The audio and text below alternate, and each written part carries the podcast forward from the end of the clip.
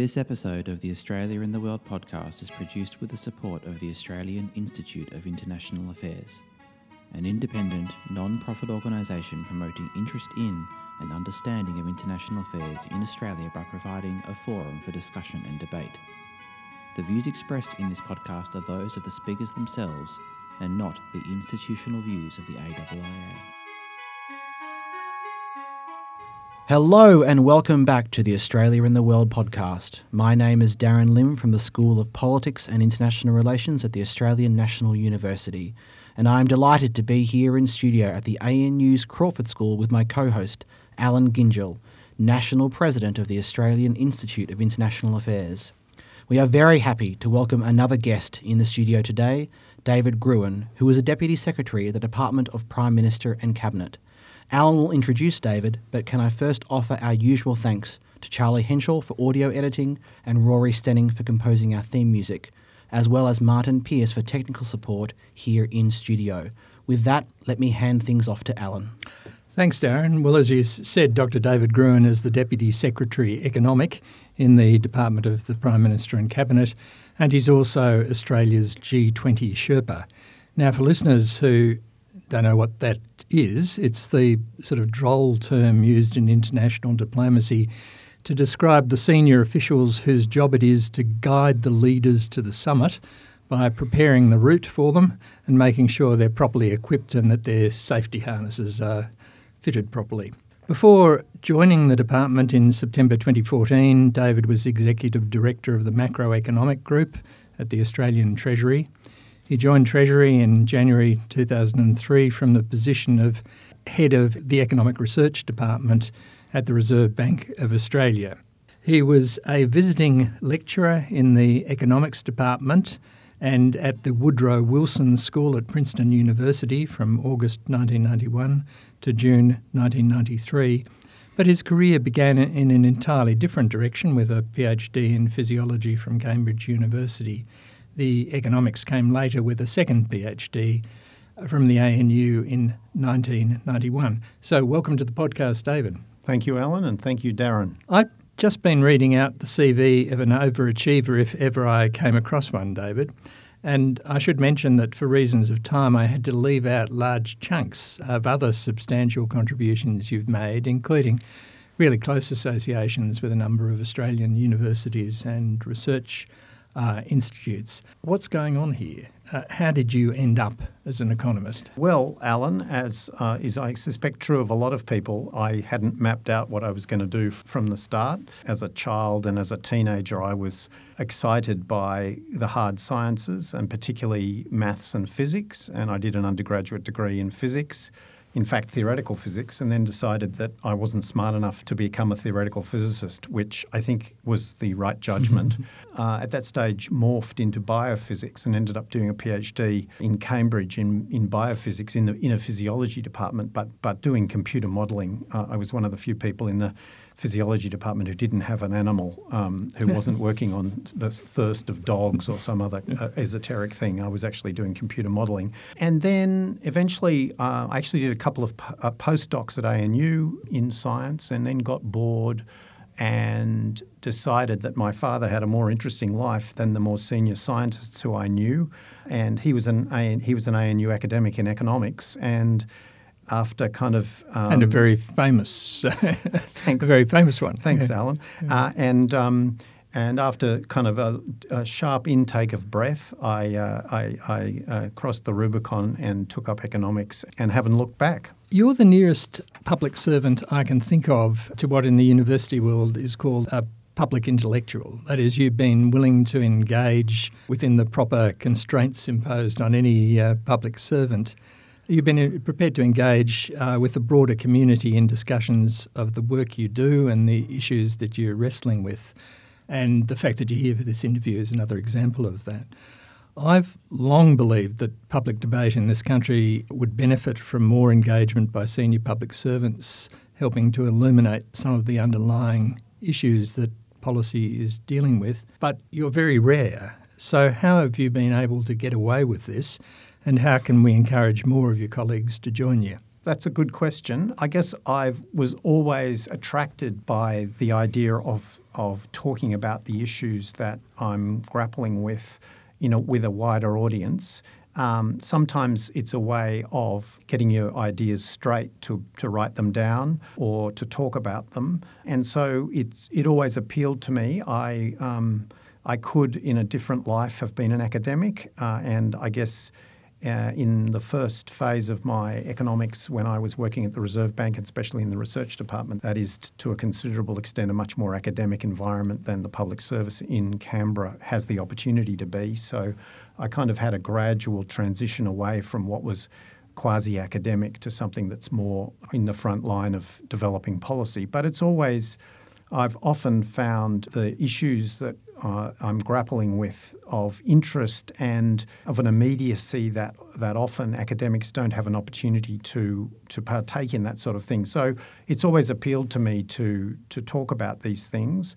And I've certainly found that I'm pushing on an open door, both in terms of the, there being a, a ready audience for that sort of thing, but also that um, my political masters have been comfortable with me doing that, provided that I'm seeking to illuminate and not, not being partisan. Why don't more of your colleagues see it that way? Uh, why, why, are you so unusual? Uh, I think it's kind of would be regarded as sort of extracurricular ac- hmm. activity, mm. and so uh, not su- not not surprisingly, um, governments are focused on their own uh, agenda, as they obviously it, it, that obviously makes perfect sense.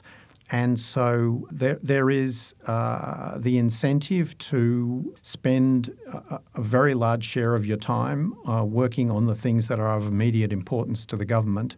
And it takes energy and time out of that uh, agenda to uh, craft uh, the sorts of interventions that you can put into the public domain. So, being an economist, you'd expect me to say this that it's the incentives. And so, I've always found it uh, interesting and enjoyable, but um, I guess as time has proceeded, I've been able to spend less time doing that, and I do it less. It's much more intermittent now than it used to be because the uh, the demands of the day to day work of the government are pressing, and, and, and I absolutely understand that. Yeah, well, great that great that you're here and under those uh, circumstances. Uh, you're now working in PM&C, which is the most protean of government departments in that it changes its shape uh, sometimes quite radically in mm. response to the priorities of the Prime Minister and the uh, government and to the particular sort of working preferences of, of, the PM. Indigenous Affairs was part of the department and now it's not. You know, in times past, multicultural affairs have been mm. in there and so on. Uh, task forces get formed, complete their missi- mission, and other issues emerge. But the economic uh, group is always one of the core areas. You've worked in the two other great institutions of public economic policy in Australia, Treasury and the Reserve Bank. Can you talk about what it is that PM&C does in this space that's different and special? Hmm, certainly. Um, let, just for clarity, um, Indigenous Affairs has remained in the portfolio in the of portfolio, but, yeah, but, but not, not, that's right. It's now an agency itself, rather yeah. than mm. department. Yeah, just mm. thought I would make that clear. Um, so I guess uh, I think it's the case that having worked in both uh, the Reserve Bank and the Treasury is a strong foundation for working in PM&C on broadly economic issues. Both, uh, d- depending on their area of responsibility, both the Reserve Bank and the Treasury are the agency or, or department that have primary carriage of just about all the economic uh, agenda, or there are obviously other departments that have part of the economic agenda as well. But the Prime Minister, and I think this would be a statement that it would, it would that is has been true now for a very long time. Prime Ministers, to be successful, have to have have to take a serious interest in the economy, and in our system, they get uh, their advice obviously via their ministers, but also directly from uh, from uh, Prime Minister and Cabinet. And we predominantly don't do exactly what, what Treasury does. We, uh, we um, f- to a very considerable extent, work with Treasury, or for that matter, with the Reserve Bank on an issue that might be something that uh, the Prime Minister's interested in. So I guess, as is, as is the case more broadly, Prime Minister and Cabinet's role is as a coordinator, as a convener, and as a, a kind of smaller team that comes to its own view about things, but also uses the expertise that the, the deeper expertise that's in that's in the economic departments, or for that matter, in the Reserve Bank. And there wouldn't be a week that would go by without me uh, um, talking to someone in the Treasury about some issue that is uh, germane uh, to the government's current current interests. It also means, I guess, that you can work uh, more easily across the different areas of uh, government because you're smaller and you've got people from the other disciplines like national security and so on in, inside the department and working you know next door to you in some cases. Absolutely, and part I mean a considerable part of the role is. Uh, developing strong relationships across the public service so that when something comes up, you're in a position to know who to talk to and get up to speed more uh, quickly because your time is precious. Well, let's turn to the G20. You came back recently from Osaka. I was really jealous to see uh, you in that newspaper photograph of the dinner guests with uh, President Trump. But given the fate of the uh, British ambassador in Washington, I'm not even ask, going to ask you to go anywhere near that.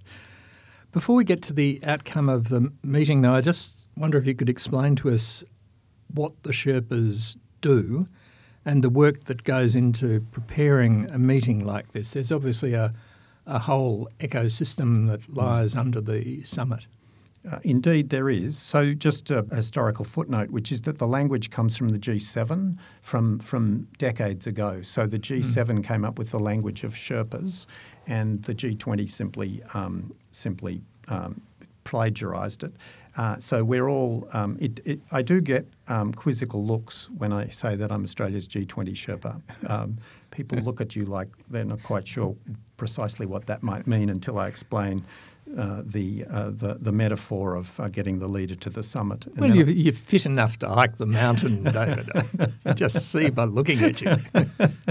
anyway, so uh, but to, but to come to the substance of the question, um, so um, the uh, the Sherpas meet three or four times a year, and the meetings would be two days. They come either from central agencies like the Prime Minister's Department or a cabinet office. That's one model, uh, and plenty of countries use that model. And the alternative model is that they come from foreign affairs departments, and so that it's that they're diplomats who. Um, uh, do that role for a while and then go off and do and uh, and do something else like become ambassador in Washington or mm-hmm. something like that. Um, uh, to use a topical example. And so the benefit of um, meeting three or four times a year is that you really get to know other Sherpas very well. And you and there's a, there is a camaraderie built from the fact that we all understand we're working for our governments. We're not the final decision maker. We're in similar positions, and we understand that if a, if a Sherpa from another country is um, is putting a, a, a, strong position that they that they will not move from, there's an implicit understanding of the nature of the of the position they find themselves in. So we rarely take it personally. This is a cadre of people who kind of understand how they fit in the system. Many of them are quite clo- uh, sit quite close to their leaders. So some of them are principal private secretaries of to their to their leaders. Others are, um, but most of them have a reasonably close relationship with the leader uh, for whom they work. The benefit is people get you get to know each other, and that's an opportunity to build coalitions. It's also an opportunity when something comes up, you know who to ring. Between Sherpa meetings, I would uh, um, often have phone calls with, you know, I don't know, three or four or five um, other Sherpas to find out where they're positioned on things or what they've heard. So it's it's obviously work that goes on in the background, but you do develop a sufficiently close relationship so that, for instance, at a leaders' meeting, if a leader wanted to meet with Prime Minister Morrison, the Sherpa would have no um, compunction just walking up to me and saying, look, my leader would like to meet with um, Prime Minister Morrison, or and you know, can we just organise it? And you can do that as a, mm. and that's kind of one of the benefits of the of the leaders meeting is that um, people are all there, and you don't have to have had an elaborate uh, setting up of a bilateral. There's plenty of that that goes on, but you can just have a 10 minute or 15 minute conversation because you've thought of something you'd like to talk to that other leader about. Mm. So, from your point of view, uh, how, how much is there for the leaders to do when they get there? I mean, so how much preparation have the Sherpas done? And are the leaders simply a photo opportunity and, and you know signatures on the communique, or is there a hell of a lot of work to do by the time the leaders get there, or does that depend yeah. on that? Well, I suppose it depends on the issue a bit. So the answer is that there, there's quite a lot of paddling that goes on under the surface, um, and on quite a lot of issues that are not partic- that are not contentious. Uh, it all gets sorted by Sherpas, and uh, and that can happen kind of well before the summit. Although there usually is a Sherpa meeting in fact, this is the standard model. There's a Sherpa meeting in the days before the summit for final communique drafting. And for a, a, significant proportion of the agenda, that all gets decided by Sherpas. But in recent years, we've had at least two um, contentious issues um, climate and trade where there, where there really are substantial differences between um, major countries. And in those circumstances, uh, Sherpas can take the can take that only so far, and ultimately, it uh, you you can end up in a circumstance where um, the leaders themselves have to resolve um, the outcome.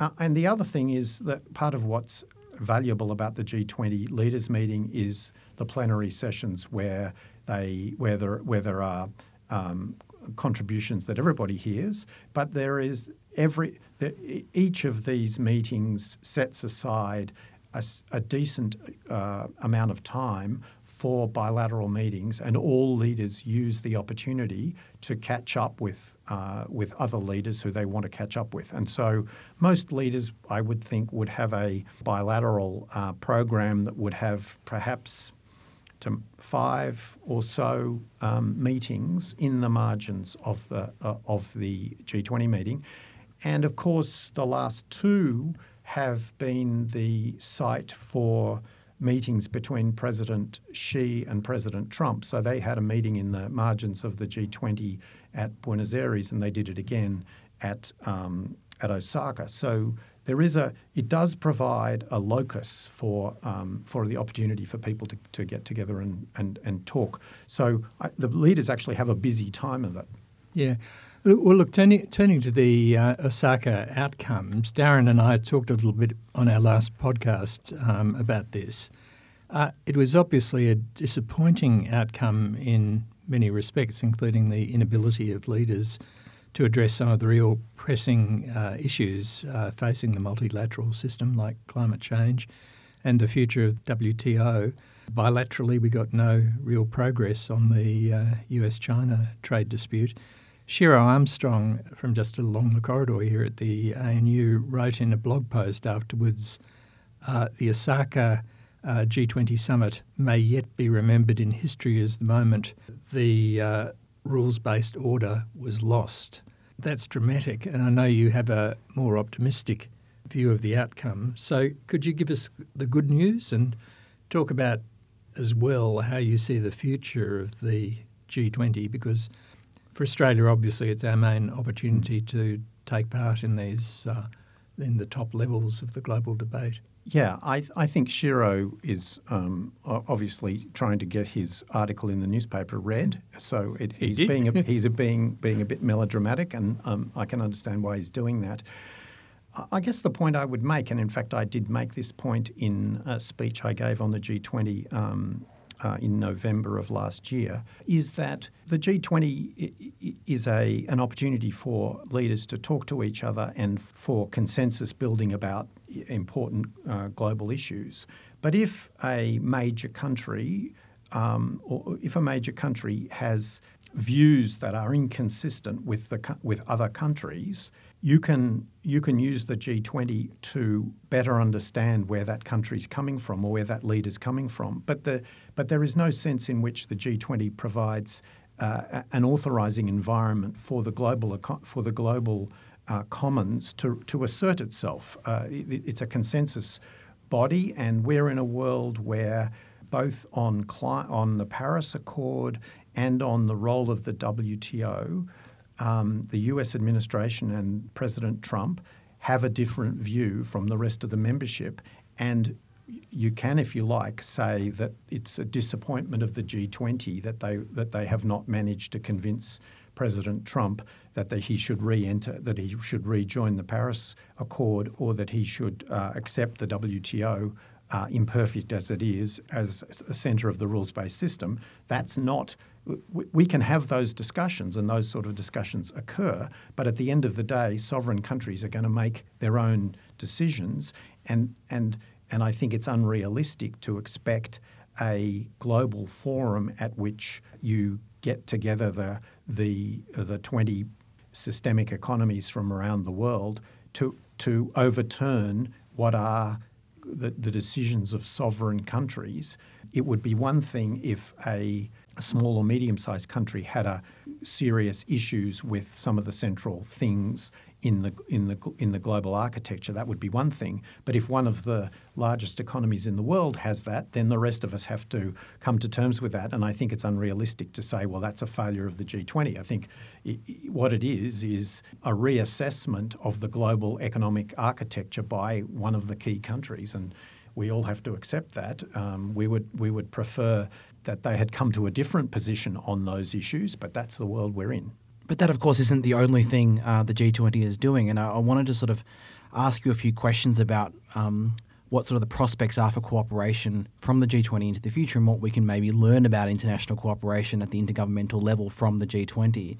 The first is, you know, I understand that Prime Minister Morrison was instrumental in, in bringing across um, an agreement on, on social media and, and, and issues of use of social media to um, broadcast terrorist attacks and so forth. Could you talk a little bit about that and, and frame it in the context of what it's a good example of and what other kinds of cooperation might be possible through this G20 uh, mechanism into the future? Sure.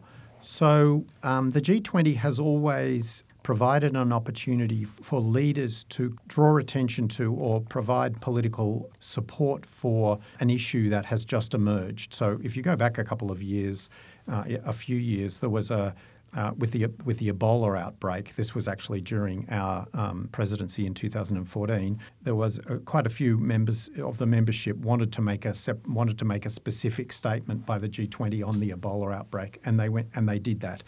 This year, in the aftermath of the Christchurch um, massacre, the Prime Minister um, was um, obviously went to Christchurch very soon after that massacre, which was on the 15th of March, and was uh, was moved by what he saw and by uh, the circumstances and the fact that something like that could happen in a place that is um, that is sort of peaceful and uh, and not in, any way kind of in the in the maelstrom of uh, of um, of issues, uh, you know, whether it be the Middle East or in the middle of Europe or somewhere. Mm. He was struck by the fact that something like this could happen in Christchurch, and the and obviously it's multidimensional. But one of the dimensions is that uh, it was live streamed mm. on um, social media, and went viral, and was designed to go viral, and the Prime Minister uh, uh, immediately thought that this was something where the G20 could add its weight to uh,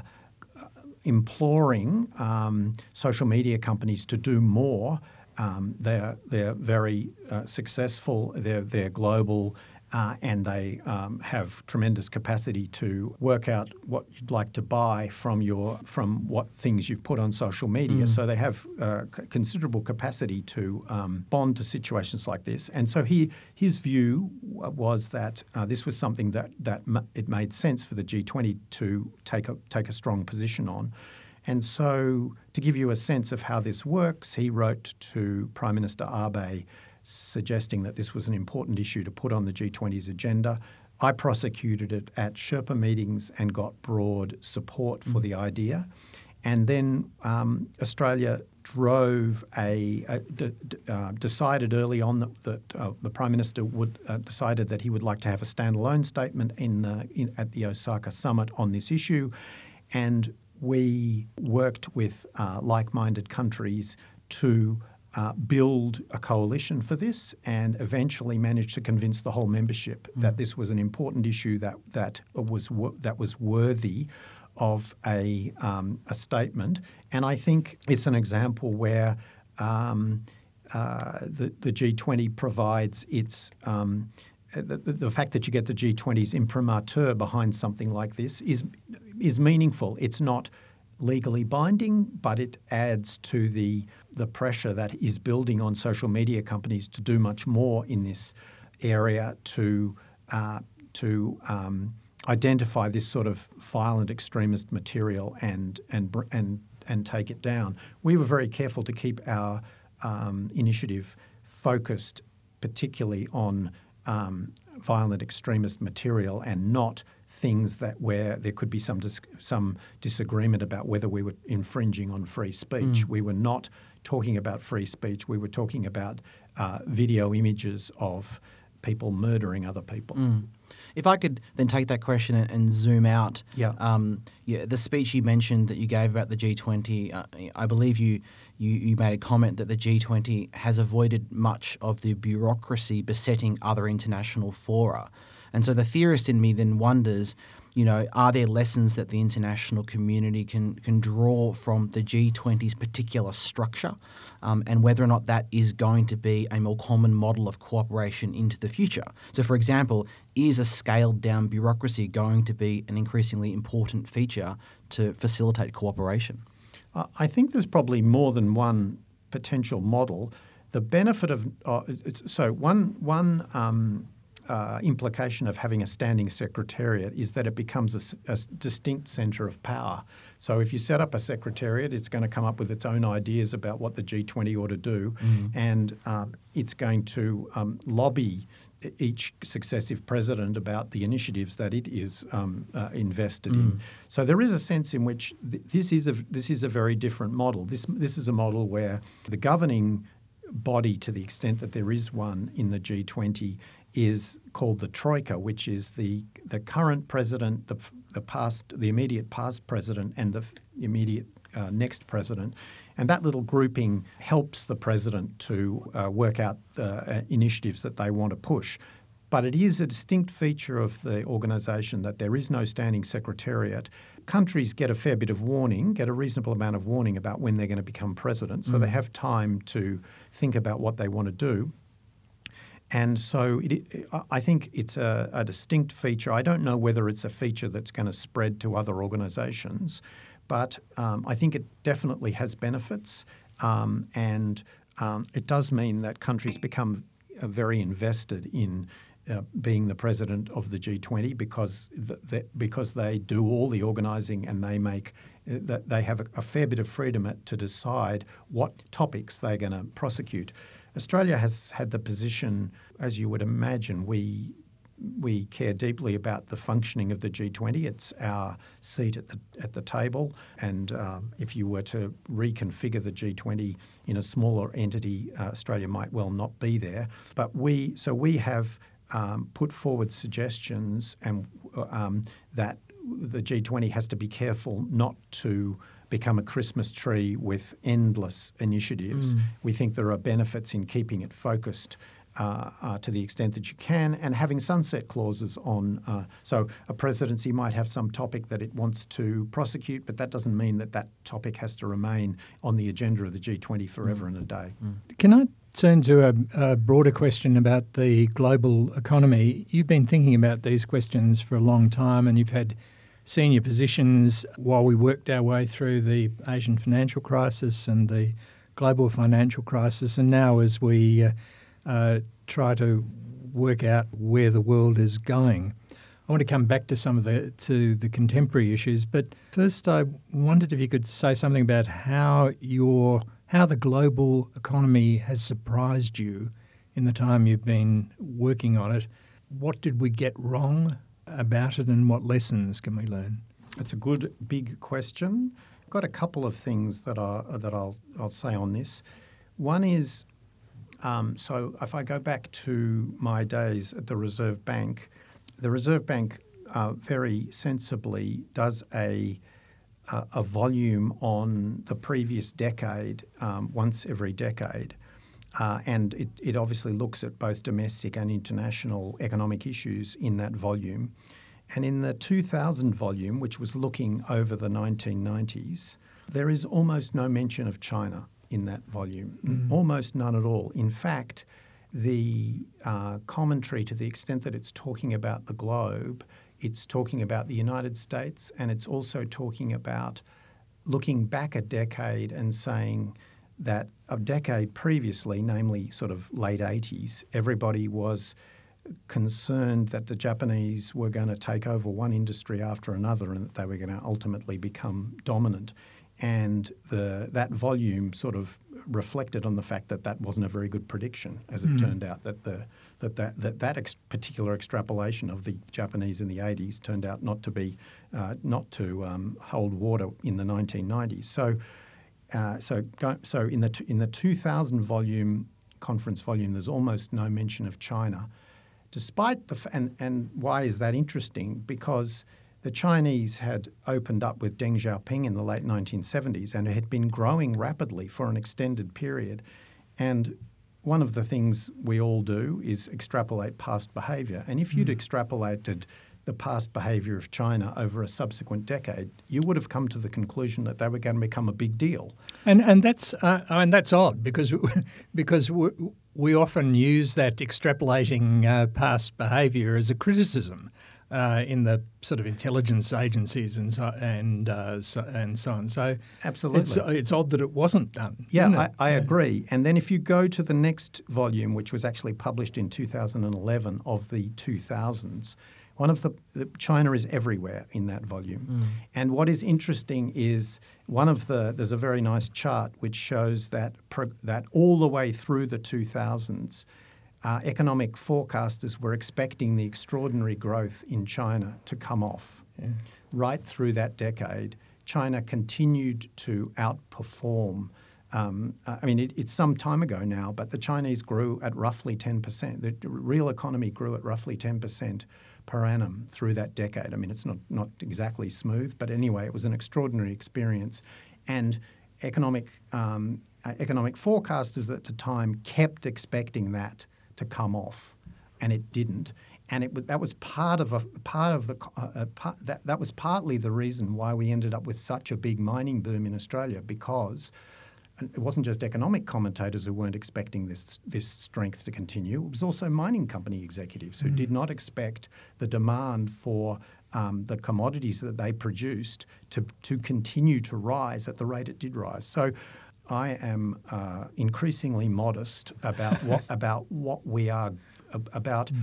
about how good we are at working out what's going to happen next. Uh, that just is uh, there's that marvelous uh, uh, piece of work by uh, is it Philip Tetlock about the inability of people, experts, to actually do a particularly good job of forecasting. It's actually extraordinarily difficult.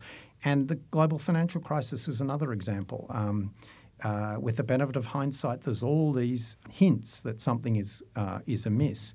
But um, if you read the material at the time, you find lots of um, sophisticated observers, like in the IMF, saying that the financial system was so much more resilient now because you had all this sophisticated um, risk management mm-hmm. going on, mm-hmm. all sort, and and with the benefit of hindsight and, and all sorts of people saying that the financial system is pretty good at self-regulating stuff that if you read it with the benefit of hindsight, it, you, you just cringe. So that means I'm really uh, reluctant to ask the next question, which is what happens next? Of the issues we're dealing with now, the one with the broadest implications for Australia is probably the speed with which China and the United States are redefining their own relationship and therefore the structure of the international economy. For me, in a sort of five years worth of surprises every every morning from you know Brexit to uh, to the election of Donald Trump. The thing that, which has surprised me most, I think, is the speed with which the US and China have moved from engagement uh, through competition and to talk now of decoupling and even a, a new Cold War. So, with all the modesty that you you properly reminded us that we uh, that we need, what do you think is going on here, and what are the implications for Australia?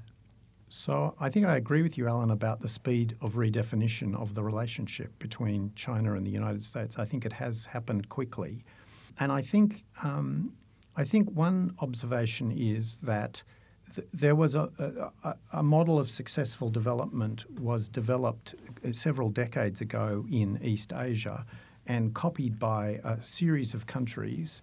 Um, export-led growth uh, opening up um, and exposing your exporters to global markets, and that way they became efficient. And I, I, think one observation that's that's germane is that China is by far the biggest economy to do something like that, and the implications of China modernizing and growing rapidly via export-led growth were that the, the implication that there was one set of implications when they were when they were still a small economy, but as they became uh, the, an economy the size they are now, it had uh, such big implications on mm. the developed world.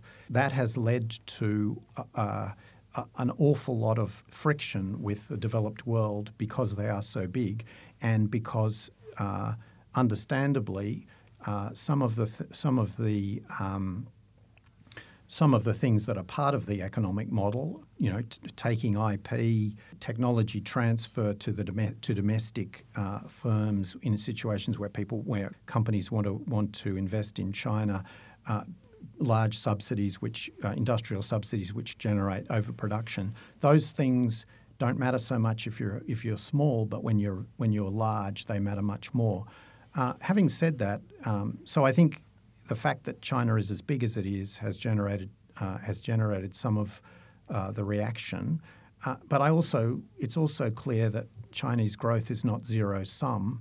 There's no question that um, the rest of us have benefited from China becoming richer and becoming um, technologically more advanced. The US has benefited from that. Australia has clearly benefited from it.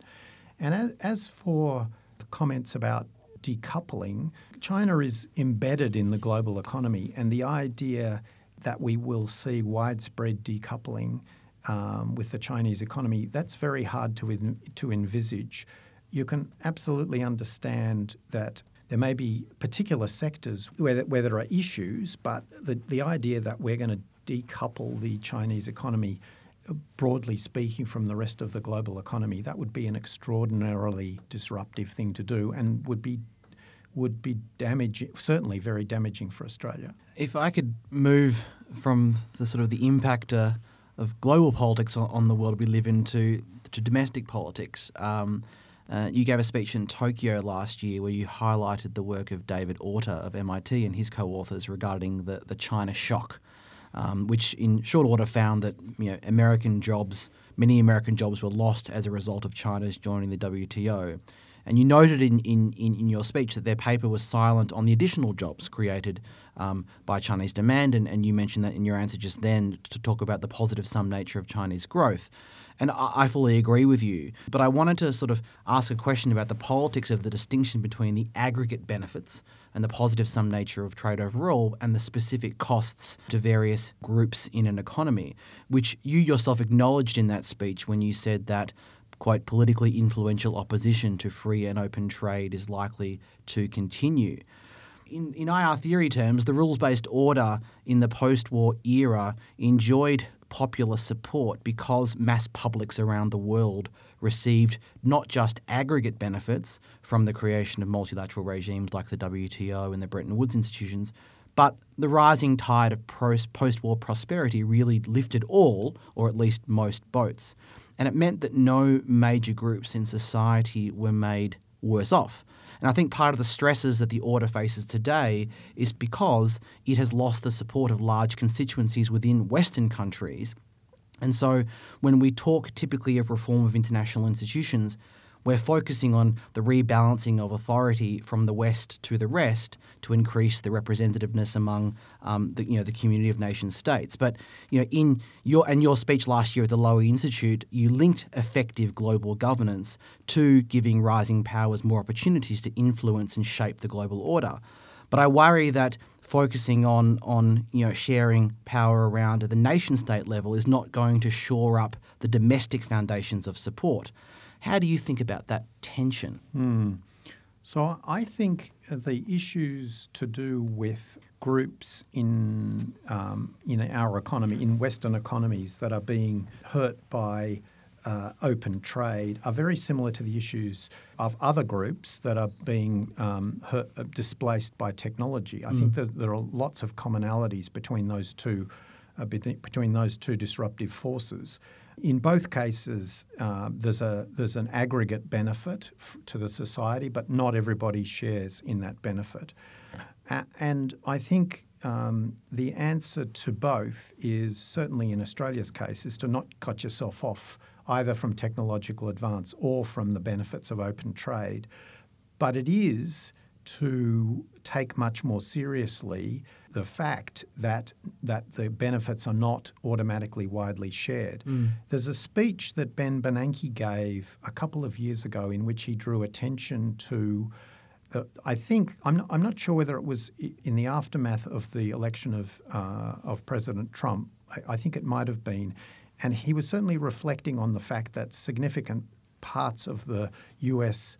Uh, community had turned away from trade and were clearly hurting. And he gave a, a list of things that he thought that, uh, on reflection, it would have be, would be better if the U.S. did more of. Mm. And if you read that list, it, it's actually you can tick those things off as things we do. Mm. So it's taking seriously providing um, support for people who um, who are down on their luck. Uh, it's uh, helping communities to adjust. If you think about the difference between the way uh, between the, the, the adjustment that Detroit's been through versus the d- adjustment that Geelong, Newcastle, and Wollongong have been through, you get what I mean in the sense that they were uh, they're, they're, all parts of Australia which have um, lost out on heavy manufacturing, mm. either car making or steel making, but they're now thriving communities and. And, and, a, and a significant part of that is a conscious public policy decision to do something about them rather than just assume that everybody would move mm. away from them. So, in a range of ways, Australian public policy takes seriously the idea that um, there need to be incentives for people to uh, to do well in society, to have aspirations, but there also need to be um, mechanisms for for not allowing intergenerational disadvantage to become entrenched. Is there a role for multilateralism or international organisations, you know, to, to address issues like this? You know, our successes, can we communicate them? I mean, can this be part of our diplomacy? You know, how can we bring this up to the international level? I guess is my question. So I think the I think the Australian model is actually revered in some parts of the world because uh, G20 um, were, last year was in Argentina. I got to travel to Chile and Argentina uh, several times mm. th- through that year. And you get asked to come and talk to senior government people in both of those places about how Australia achieved what it achieved. I mean, they're commodity exporters, we're commodity, ex- mm. we're commodity exporters. They're sort of amazed that we've had 27, 28 years of continuous economic growth. But anyway, I think there are plenty of parts of the world that have seen what Australia has done and regard it as, as something to be emulated. And I think the message that we send to the world is being open to ideas, being open to um, being open to trade, being open to skilled migration, are things that strengthen um, mm. that strengthen the uh, uh, your economy and also, um, for that matter, make it a more interesting place to live. But we're really uh, unusual in the world at the moment in both sides of politics. Here, still, the values of uh, openness. Uh, I, th- I, think we're almost unique, uh, really, certainly among the G20 countries, in, in, in that being the centre ground still of, uh, of politics Agreed. rather than the ground over which you're fighting. I think that's right. I, I think long may it continue. Um, but I also think that it's uh, it's made possible by the fact that we have uh, a broad agreement that. Um, uh, there are obviously differences, but broad agreement that you don't just assume that when some parts of the country are doing poorly, the people will just leave from those parts. There's a there's a mm. there's a there's an agreement, or the, the, the, details are different, but but there is uh, there's a strong consensus that, and I think it's partly intergenerational. I think it's uh, an understanding that you don't want to let uh, parts of the uh, of the of the country uh, fester in a, sense of having economic uh, difficulties that no one is going to do anything about. Mm. That's really interesting. If I can turn um, to this question that Allan and I have grappled with uh, many times on the podcast over the past 12 months on, on economics versus security. Uh, but can I ask the question in, in this way? Uh, I found an interview, that, a very long interview that you gave uh, to the Sydney Morning Herald about a decade ago, which was just in the aftermath of the global financial crisis. And you said that, quote, I think economists have a kind of inbuilt preference for being influenced by fundamental explanations, end quote, which I understood as being a critique of, of your profession's failure to view the imbalances that caused the GFC as a problem. And you spoke a bit about this earlier. And I can see arguments that um, in, in, the debate on economics versus security in this country, especially in the context of China and the United States, where I, it, it, seems to me that many participants might be themselves influenced by fundamental explanations, whether they are economists or strategists or experts in the United States or in China. Do you see parallels in your diagnosis of the policy blind spots prior to the GFC in today's debate? I think there are parallels. Um, l- l- let me just go back to the G- to the global financial crisis just briefly. I think the the thing that was uh, that was the the kind of dominant economic paradigm at the time was that the important economic actors in that environment knew what they were doing and understood the environment in which, in which they were operating.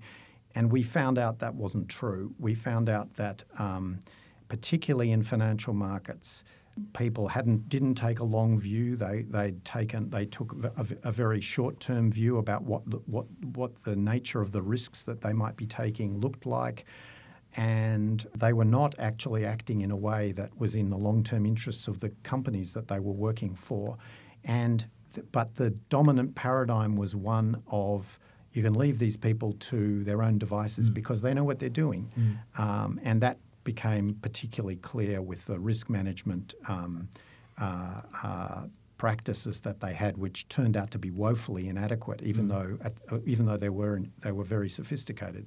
They were sophisticated, but they weren't very good. Um, so, in terms of how to think about the parallels in the kind of debate between economists and strategists, I think there's no question these are two different tribes and they come to similar problems with perspectives that are that have quite distinct differences. And let me draw. Let me try and uh, make that um, more concrete.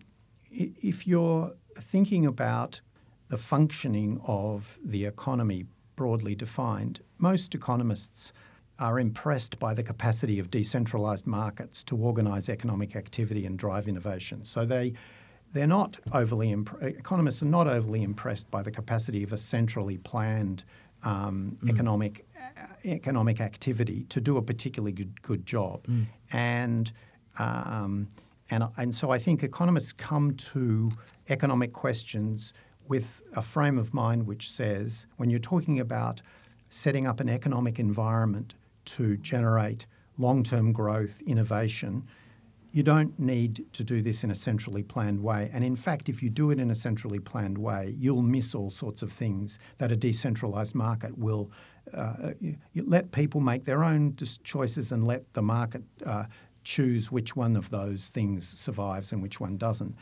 Now, take the contrast with military and security fields where authoritarian regimes operate without the constraints imposed on democratic governments.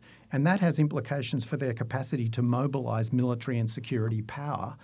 So, the things that security analysts look at, uh, there are perhaps benefits in being in having centralized control over there aren't proper markets in mm. in security in security or military. Um, uh, uh, in, in, in, decisions that get made about military and security power. There mm. are there are things that centralized control, whether that centralized control actually is in a democratic country or whether it's in an, in authoritarian country, there are th- things about doing things in a centralized way that impress security analysts because that's the way that you uh, project power. Mm. So there, so so when you are tackling an issue which has both economic and security angles to it, um, I think it's true that security analysts and economists bring very different mindsets to bear on these issues. And so there's a there's definitely a necessity for both of these dimensions to to um, be taken into account. And in fact, um, because uh, more and more issues have got important security dimension, more and more economic issues have have important security and foreign policy dimensions to them.